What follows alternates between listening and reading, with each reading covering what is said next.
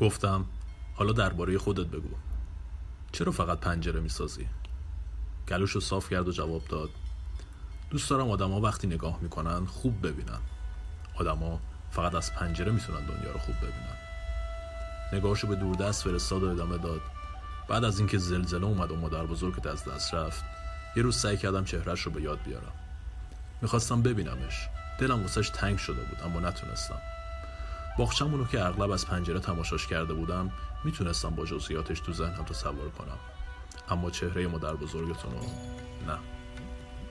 اون موقع بود که متوجه شدم وقتی آدم از پنجره نگاه می‌کنه حواسش جمعتره.